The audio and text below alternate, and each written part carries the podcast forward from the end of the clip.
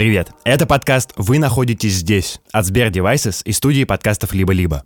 В нем мы рассказываем о том, как мы учим машину всему, что раньше умели делать только люди. Общаться, импровизировать или заниматься творчеством. В 2013 году разработчики Гугла запустили в Новой Зеландии 30 беспилотных воздушных шаров, чтобы раздавать с них интернет по всей планете. Так стартовал проект Лун, который должен был донести интернет до самых удаленных островов и горных регионов – куда не прокинешь кабель и где ни у кого нет денег на спутниковую тарелку. Воздушные шары работали как летающие сотовые вышки, которым нужно было поймать попутный ветер и долететь туда, где больше всего нужен сигнал. Никаких двигателей или пропеллеров, только антенна, баллон с гелием и алгоритм, который постоянно анализирует метеорологическую сводку. Мы редко об этом думаем, но весь воздух у нас над головой — это огромный трехмерный лабиринт ветров высотой в несколько десятков километров — Некоторые воздушные потоки опоясывают всю планету, некоторые дуют непостоянно, а какие-то могут гнать воздух одновременно, но на разной высоте и в разных направлениях. Идея была в том, что благодаря баллону с гелием шар может подниматься и опускаться, и таким образом искать на разных высотах тот ветер, который дует куда надо. Анализом метеосводок занимался специальный алгоритм, а люди на Земле просто отслеживали движение шаров и ловили ошибки в коде, если что-то пошло не так – Однажды один из сотрудников проекта по имени Эрик Теллер отслеживал траекторию шара, который летел от островов Карибского моря в Анды. Это очень сложный маршрут, даже по прямой. Лететь надо над морем, над всей Южной Америкой и под конец перемахнуть через высокий горный хребет. Ветра в таких местах сложные, дуют во все стороны и часто меняются. По логике, шару следовало бы просто оседлать какой-то воздушный поток и как угодно, хоть обогнув всю планету с другой стороны, но в своем темпе долететь до места назначения. А он двигался какими-то зигзагами и петлями, закладывал виражи и мотался в стратосфере над Южной Америкой, как в какой-то трубе в аквапарке. Теллер долго ломал голову, перезапускал систему, копался в коде, но шар упрямо повторял все эти трюки. И в итоге, пролетев несколько тысяч километров, добрался до точки назначения с погрешностью в 500 метров. Только сильно позже Эрик Теллер понял, что все эти маневры складывались в такое как бы движение елочкой – Шар решил не лететь вокруг Земли через моря и океаны, а срезать. Прямого ветра по маршруту Перу-Коста-Рика не нашлось, зато было много ветров на разных высотах, которые по отдельности хоть все и дули не туда, но вместе складывались в такой зигзаг, который кончался ровно в точке назначения. У себя в блоге на медиуме Эрик Тейлер потом написал, что это похоже на стратегию древних мореходов, которые научились зигзагами плавать против ветра. Это еще называют движением галсом – и машина дошла до этого абсолютно самостоятельно, не зная ничего об истории мореходства. В этом эпизоде мы расскажем, как алгоритмы заново изобретают то, к чему человечество шло веками, предсказывают наше открытие на годы вперед и что машинное обучение может рассказать нам о том, как учимся мы сами – Ну, сегодня машинное обучение, скажем так, делится, наверное, на два самых больших таких э, направления. Первое – это обучение с учителем, так называемое, и второе – это обучение без учителя. Это Сергей Марков, руководитель управления экспериментальных систем машинного обучения в Сбер Devices. Ну, что такое обучение с учителем? Такой класс алгоритмов, который позволяет системам искусственного интеллекта менять свое поведение на основе э, каких-то примеров. То есть, если у нас есть примеры как бы правильного действия системы, а, ну, скажем, если мы решаем какую-нибудь задачу, опять же, поиска кошечек на фотографиях, то вот у нас есть некоторое количество примеров, да, состоящих из, э, собственно, фотографии э, и вот правильного ответа для каждой этой фотографии. Есть на ней кошечка или нет на ней кошечки. Да?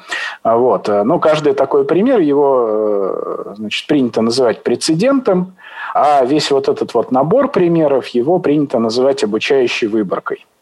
Но что здесь важно, да, почему мы говорим именно об обучении с учителем, потому что вот как бы есть некий авторитет – который нам сказал, что вот этот ответ правильный. Да? То есть он как бы нам показал правильные ответы, примеры правильных ответов, и э, машина, она опирается на вот эти экспертные знания, которые э, были э, при создании этого набора данных получены. Иными словами, вот нейросеть обучает поиску котов. Сначала учитель показывает ей картинки, на которых заранее отмечены коты. Потом показывает изображение котов в перемешку с изображением, ну, скажем, меховых варежек. Она пару раз ошибается, но ее дообучают. Потом ей показывают картинки одного и того же кота и просят на следующей выборке его опознать. Она снова ошибается, ее снова дообучают. И так до тех пор, пока она не научится искать котов в толпе. Это очень похоже на то, как мы учимся математике в школе. Учитель нам показывает пример и объясняет, как его решать. Мы идем делать домашку и получаем за нее двойку. Потом нам опять объясняют, как это нужно решать, мы опять ошибаемся, и так далее, и так далее, пока мы не научимся умножать в столбик, например. И важно не пропускать никакую из этих стадий обучения. Хотя обычно в математике бывает именно так. Знаете, это когда вы сидите на алгебре и просто моргнули разок, и бах, абсолютно новый мир. Вроде только что все было понятно, иксы и игреки, и тут вдруг тангенсы, котангенсы и векторные системы. Ну и вторая большая ветвь – это обучение без учителя. То есть, ну, казалось бы, а чему можно научиться без учителя? То есть, если у нас нет э, какого-то правильного примера решения задачи. Вот. Ну, на самом деле, как-то не странно можно. Мы просто взяли какое-то количество текстов, сканировали в интернете, да, и мы учим модель предсказывать, например, следующее слово по предыдущему. Такие нейросети очень хороши в подражании – предыдущих эпизодах мы уже рассказывали про нейросеть GPT-3, которая умеет дописывать тексты за человеком. Если в нее загрузить много новостей про экономику, то она потом сможет легко выдумать такую новость сама. Про экономику при этом она ничего не понимает, но будет звучать довольно правдоподобно. Рубль укрепился, акции упали, Доу Джонс колеблется и все такое. Но вообще нам часто и самим приходится делать что-то подобное. Например, когда нас спрашивают о том, в чем мы особенно не разбираемся. Вы наверняка видели ролик, на котором на городской ярмарке в Пенсильвании к мальчику подходит журналистка с местного телеканала, чтобы задать очень простой вопрос. «Ну как там аттракционы, мальчик?» И он был готов к этому вопросу. What did you think about the ride? It was great. And apparently, I've never been on live television before. Парню было пять, и его звали Ноа. И когда у него в руках оказался микрофон, он понял только одну вещь. Кажется, меня сейчас показывают по телевизору, и надо не дать маху. Поэтому первое, что он произносит, это а, по имеющейся у меня информации, я раньше никогда не был в прямом эфире.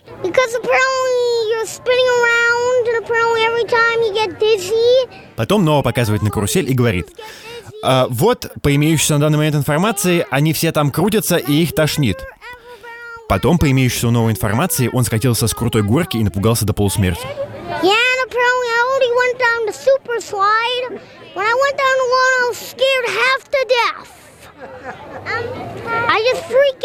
Он при этом жестикулирует как журналист, выдает все клише из телевизионных репортажей и раз в 20 повторяет по имеющейся у нас информации.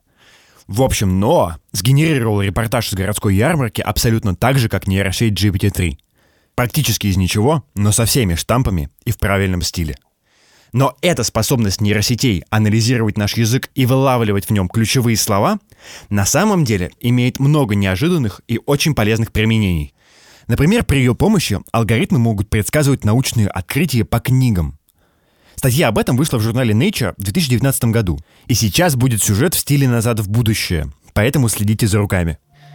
Исследователи искусственного интеллекта задались вопросом о том, что если мы возьмем много статей на какую-то узкую тему, вроде производства инновационных материалов, и загрузим их в нейросеть. Догадается ли машина по этим статьям, куда движется наука?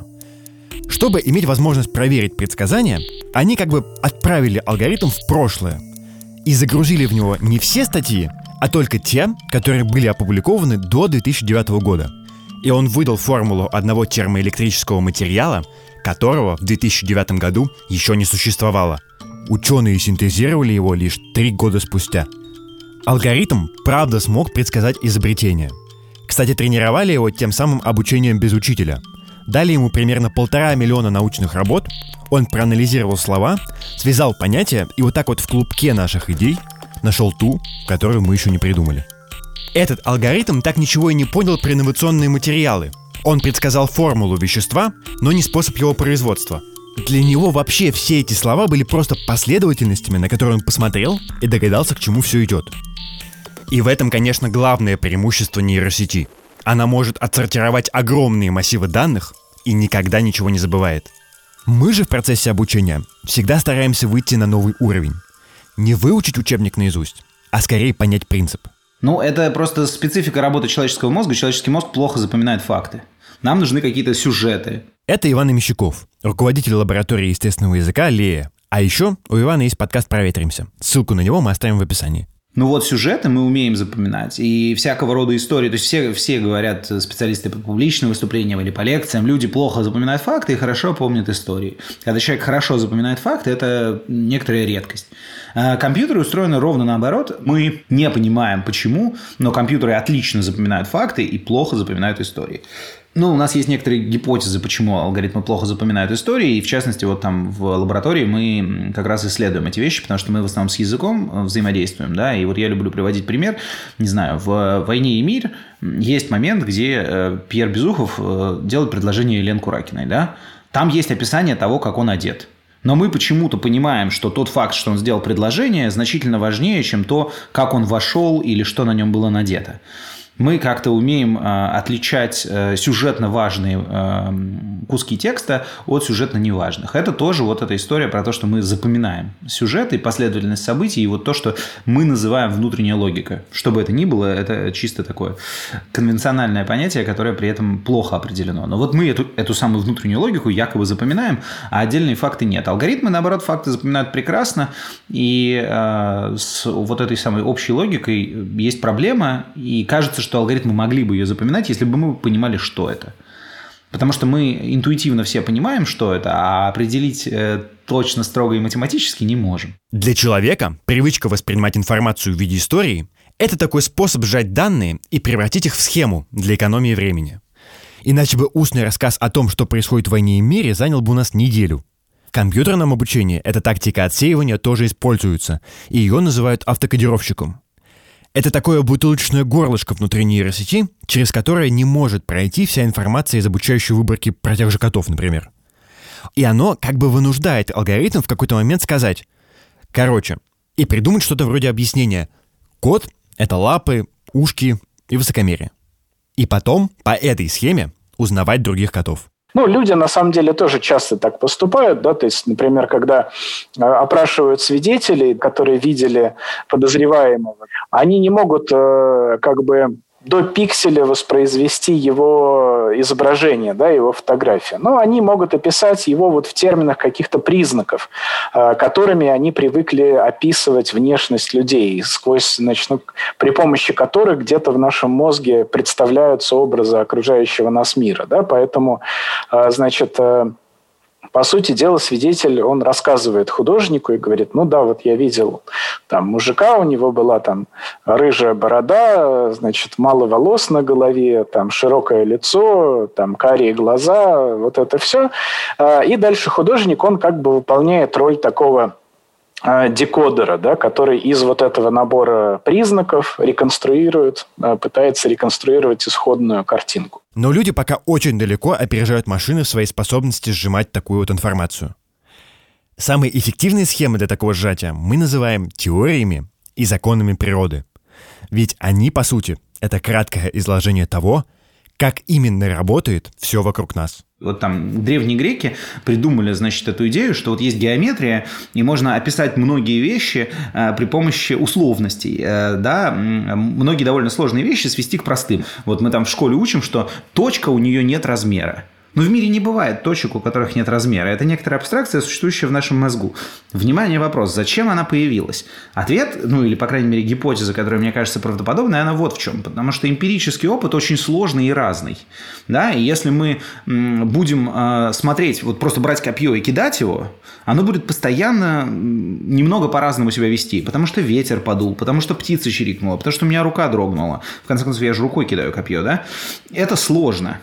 Но при этом, если мы опишем копье как некоторый отрезок с равномерно распределенной массой, значит, придумаем, что есть силы, которые на него действуют, и скорость, то мы можем смоделировать, как он полетит, в зависимости от того, с какой силой мы его бросим.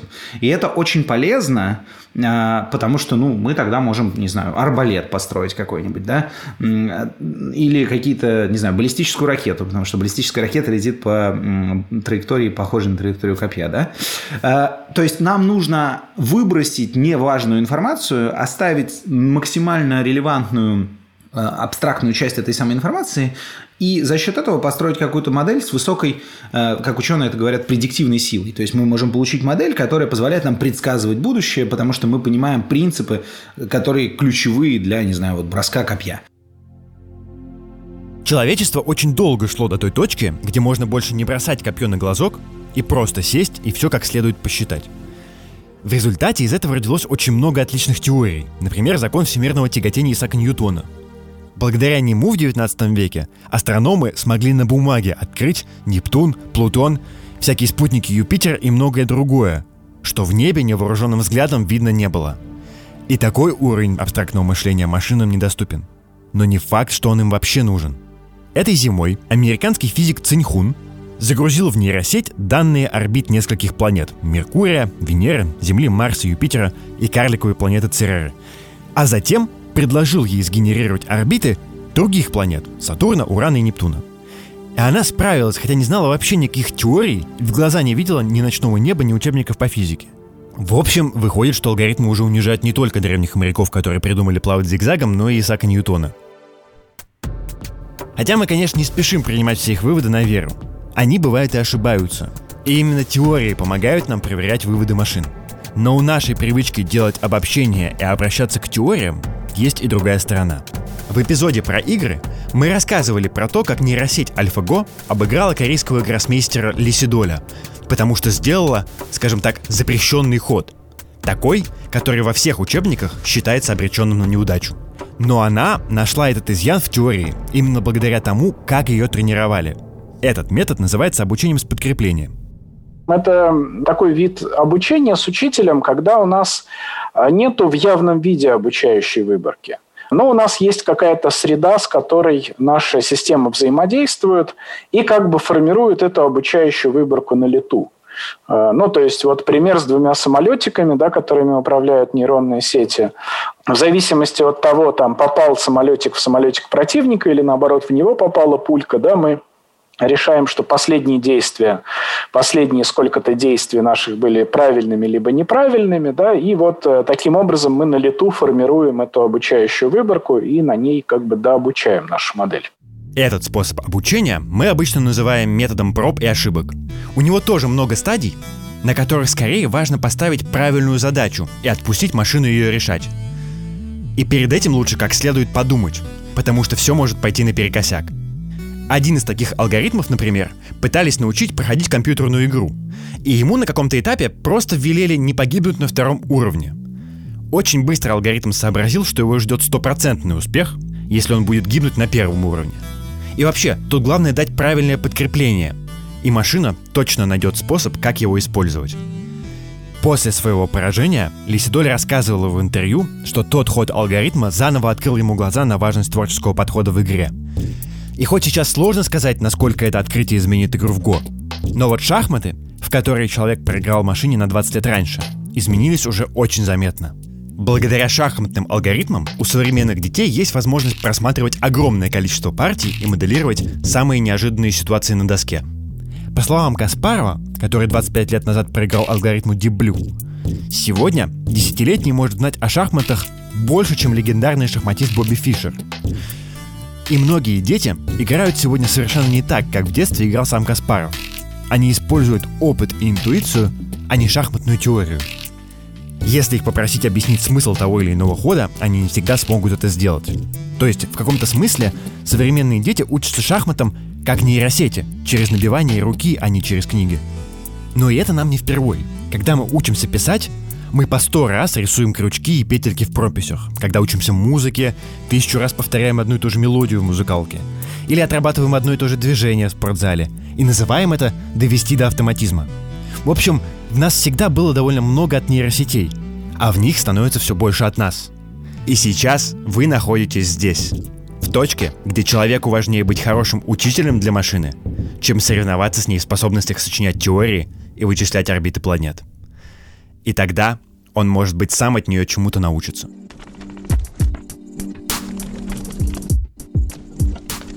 Это был подкаст «Вы находитесь здесь» от Сбер Devices и студии подкастов «Либо-либо». Над выпуском работали автор сценария Катя Зорич, редактор Семен Шишенин, Композитор Кира Вайнштейн, звукорежиссер Павел Цуриков. Дизайнер обложки Таисия Демкина, ведущий и продюсер Павел Боровков. Пока.